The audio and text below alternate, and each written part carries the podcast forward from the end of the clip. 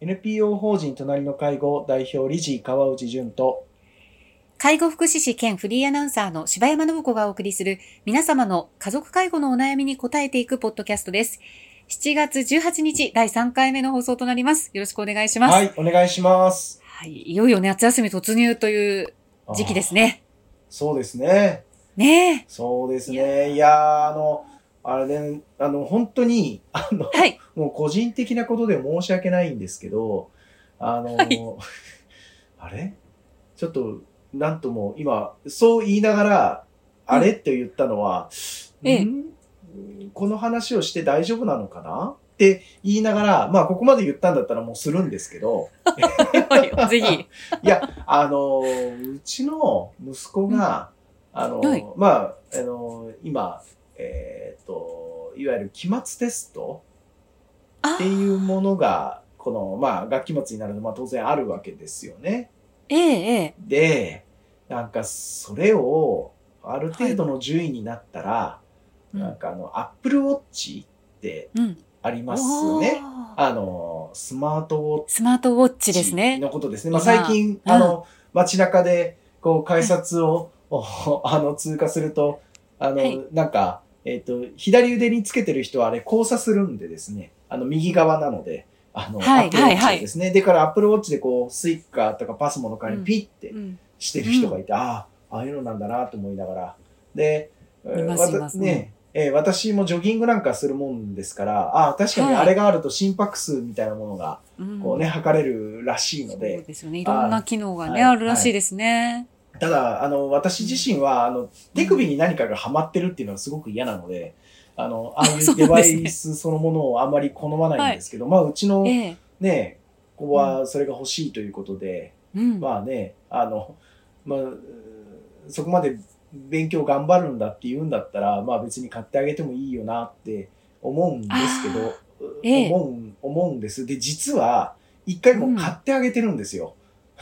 え？であ、すでに？そうなんですよ。買ってあげて、で、これなんで買ってあげたかというと、その前のテストが、えっ、と、目標を達成できてたから、達成できたはずだから、ではずだから、はずだか、ら、あの、もう先回りして買ってくれよって言われて、あもうそんなに自信があるんだったら、あじゃあいいよと。で、実際ね、あの、うん。本当によく、まあ自分のこう言うのもあれですけど、確かに、うんあの、まあいくら物目当てとはいえやってたから、頑張ってた。まあ頑あ張ってたそのね、状況を見て、まあ、あので、私自身はもう全く学生時代勉強してなかったので、あの、うんね、なんか物を欲しさだけでもそれだけ勉強できること時点で、なんか大変素晴らしいと、私は思ってしまったので、なるほど。ええ、じゃあもう自己申告告の段階で。そうそうそう、もういいよいいよって言って、で、買ってはあげたものの、実は、実際の結果が発表されたら、うん。うんあ惜しくも届いてなかったということが分かって、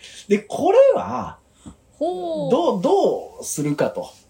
うん。私も考えたんですけど、まあでもやっぱり、なんか、そうやって言えば買ってもらえちゃうっていうのも、この教育として良くないだろうということとか、う。ん、まああとは、まあ次の頑張るモチベーションにつながって、ね、しかもまあ一度買った商品でもう一回モチベーションが上がるんだったら、うんまあね、そういうことを、あの、子供の教育に持ち出していいかどうかはあれなんですけど、まあこちらの出費が抑えられるということで、じゃあ一旦おお父様に戻しなさいと。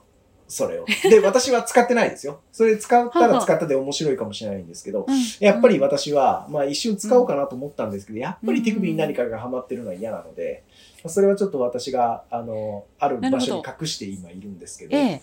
で、その結果がそろそろ、このね、ラジオの放送日に、彼が Apple Watch を取り戻すのか、その、あの、取り上げられてる期間が延長されるのか、なるほどだいぶ楽しみだなって今思ってて。明らかになる時期なんですいね。やーだから、ほう。いや、今度はもらえるといいな。ねえ、ねえっていう、私がねえっていうのもあれですけど、いや、なんかね、いやでも、それでも勉強するっていうのが、うん私には信じられないんですけど、まあでもね、あの本人が、えー本人がやるって言うんだから、何が楽しくて、いや、や。っぱね、欲しいものかかると、がぜん、そこはやりますよ、子供。ああ、そうですか。多分。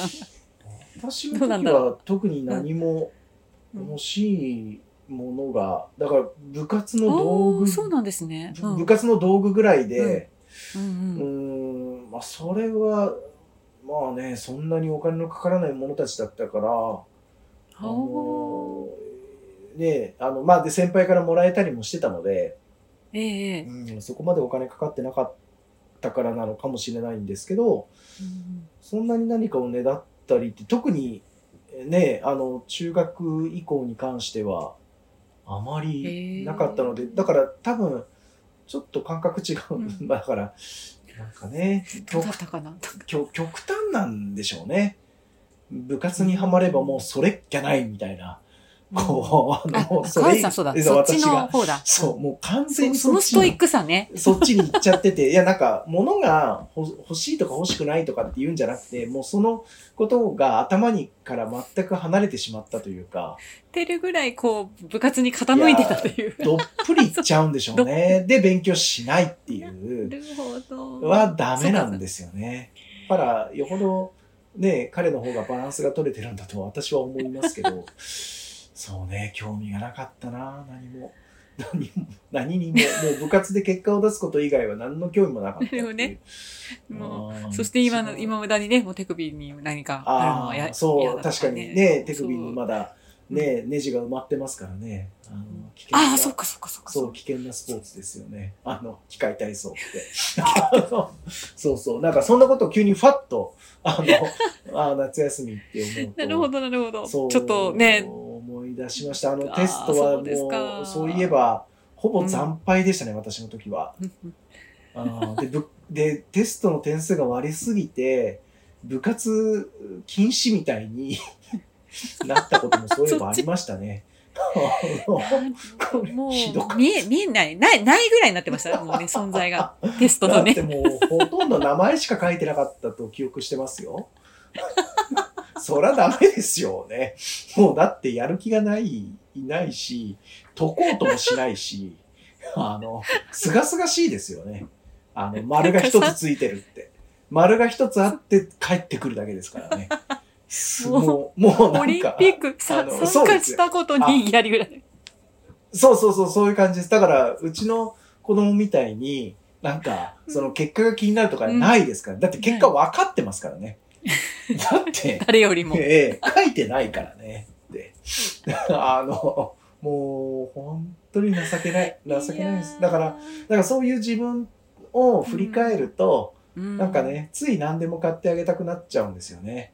あの、あなんかちょっとでもやってると、これはすごいとかって勝手に親バカやる気出してるだけでもあ、満点みたいなねもう、もう十分だと。もうね、な、何でも買ってやれって思っちゃって、で、後で、ね、奥様に怒られるみたいなね。なんかそんなことですよね。まあまあ、平平和です。まだまだ。いやー、いいお話を。ちょっと次回ね、ぜひ結果を聞きたいですね。来月ねどう。なるんだろう。どうなるでしょね、アップルウォッチ。う。ねうんまあ私が転売してないといいですね。はい。はい、願ってます。はい、ありがとうございます。はい。はい、ありがとうございます。ということで、あの、ええすみません。今回と来週はまた、あの、相談事例ですね。はい。実際に川内さんから、はい、あの、ご相談を受けた内容からということで、えー今回なんですけれども、えー物忘れのある母が約束を守ってくれません、うん。というご相談、えー娘さんからだったそうですけれどそうなも、んですね。うーん、ね。このことはどう、ね、なあの難しいそうなんです。これ、うん。ご相談伺った時に、うん。いや、最近母がだんだん物忘れが出てきて、まあちなみに、あの、認知症の診断を受けてるわけではないと。あはい。いうことなんですよね。で、まあ、あのーえ娘さんとしては症状を進ませないためにも、早く病院には連れて行きたいんだけど、お母さんがもう強く強くそこは拒否をするので、うんまあじゃあそれは、まあ進められないかって言いながら、でも、はい。えーそうは言ってもお母さんのことがすごく心配なので、いろいろ、あの、見守ったり、まあ、あの、それこそ、その物忘れが進まないために、娘さん必死でいろんなことをお母さんに話しかけたりとか、ええ。していくんですけど、その中でいろいろ約束をお母さんとするんですよね。うん。あの、朝は何時に起きましょうとか、ちゃんと自分でご飯を作って食べましょうとか、一日一回は、あの、お散歩しましょうとか、うんうん、あのーいろんな生活のルールを、あの、ええ。娘さんとお母さんでこう決めていくわけなんですよね。はい。ええ。まあ当然夜は何時に、あの、夜更かししないようにとか、うん。なんか、あの、ね、いろいろ決めていくんですけど、えええで、そうやって二人で決めていった約束なのに、えお母様がそれ守ってくれないと。うんで、はあ。えーまあ、おそらくつい忘れてしまうっていうことも終わりなのかなということで、娘さんは、、あの、紙に書いて、うんええ。お母さんに、えっ、と、そこに自分の、え例えば、朝、えー何時に起きるって、あの、うん。娘さん書いて、えーうん。で、それを守りますっていうふうに、うん。えっ、と、書いて、で、お母さんが、えっ、と、自分の名前をそこにうん書きますと。うんお母さんこれ約束だよねって言って、うんその紙を、えー、と壁に貼ってええいると。うんで、それでも破るんですと。あじゃあどうしたら母はや私との約束守ってくれるんでしょうかーうんというふうに娘さんからご相談いただいたんですけど、はあ、そうですか。うんなんですよね。で、うん。私は、あの、この娘さんに、えー、うん。とぜひ聞いてみたいなと思っていろいろご質問していったんですけど、えっと、ええ。これ約束守るのは何のためでしたっけってうん。聞聞いたんです。うん。い、や、それは母が規則正しく生活をして、い物忘れが進まないようにするためですっていうふうにおっしゃったんですけど、えっと、物忘れを進ませないために規則正しい生活が必要ってことでしょうか聞くと、は？っておっしゃってて、いや、えっと、それは何かから、あの、ご覧になったうんうんうん。何からですか？と。うん。いや、あの、えっと、テレビのニュースとか、うん。うん、あの、まあ、雑誌とかで見聞きしてるんですけど、とええ。いうお話だったんで、いや、あの、まあ、うん確かにそういった、あの、コメントとか、あの、えっと、記述っていうのはあるのかもしれないんですけど、でも、えっ、と、にもしお母様が、まあ、その認知症っていう症状があるんだとしたら、うんえっ、と、その方の頭の中の、その、気質的な変化、まあ、病理的な変化とも言えるかもしれないですけど、例えば、アルツハイマー型認知症であれば、海馬が、えー萎縮するっていうことがあると。で、っていう、その病的な変化と、えーはい。掛け算して、その方にかかっているストレスですね。うんうん。えーこの2つの要因の掛け算によって、えーうん。その方の症状が決まっていきます。と。で、えっ、と、例えば今お母様が、あの、娘さんとの約束を守ることに、このストレスが溜まっていくんだとしたら、お母様の、えっ、と、頭の中の変化は、あそれによってどうなるかっていうわけではなくて、お母様のその認知症と思われるその症状は強くなる可能性がありますけど、それでもやりますってうんいうことと、で、え。もう一つは、あの、なんでしょう、約束を守ってほしいのは誰で、えーそれは、あの、誰にとって、えーしてほしいことなんでしょうかと。えっ、と、私は今の娘さんからのご相談を伺って、娘さんがお母様にしてほしいことでああって、お母様が、あのー穏やかな生活を送りたいと思われるうこととは、う少しえ異なってきているのではないかというふうにも感じたんですけど、いかがでしょうかと。いうことですね。まあ、あの、これはちょっとね、あの、もう少し、あの、柔らかくというか、時間をかけて、あの、お伝えしたつもりではいるんですけど、うんはいなので、この、物忘れがあるからこそ、たくさん話しかけをしていかなければとか、まあ、やっぱりね、子供側は焦っていくので、えーいや、このままにしてはいけないと。とにかくできることをやってあげなきゃと。じゃあ記憶を定着というか、えー定着じゃないですね、維持をするために、えーいろんな、えー約束事やクイズというような形で、ね、トレーニングみたいなね。えートレーニングとかはい。だからえんあの、なんかパズルゲームのようなものなんですかね、漢字ドリルのような、計算ドリルのようなものだったりとかうん。することもあるんですけど、うん。それをあの親に強要していくことがあったりするんですけど、まあ、ある認知症のお医者さんもおっしゃってましたけど、えっと、ご本人に、あの、ストレスが溜まるようなことを強要してまでやっても、そほど、さほど効果、効果は見られないでしょうと言われれていて、で、私の、えっ、と、は肌感というか、今まで、まあ、いろんな方に関わらせてもらってても、確かにそうだなはい。と思うんです。あの、ご本人がやっぱり楽しくまずやっていただかない限りは、ううんん、それは必ずしも、あの、いいケアにはなりづらいだろうなと。で、ね、これ、逆の立場になっても理解していただけるところかなと思うんですよね。例えばね、はい。あの、足腰の筋力を強めるうために、うん。本当に嫌いだったジョギングを今からしなさいみたいな言われても、うん。あの、うん。いや、それ好きだったらいいですけど、あの、ちょっと受け入れづらいですよね。まあね。そうですだけど、、まあ、やっぱりリハビリをさせたいんですって言って、うん懸命に、あの、リハビリを、こう、お親に強いてしまう方々も、まあ、時にいらっしゃるわけですけど、いや、うん。その、運動がお好きな方だったらいいんですけど、そうでなね、そうですよね。ければ、うん、うん果たしてそれは誰のためのリハビリなんでしょうか、ってうん。いうこととか、本当にそのリハビリは効果が出るんでしょうか？とか、っていうのを一方で考えていただく必要があるんじゃないかなと思ってこの相談を受けていたところでした。はい。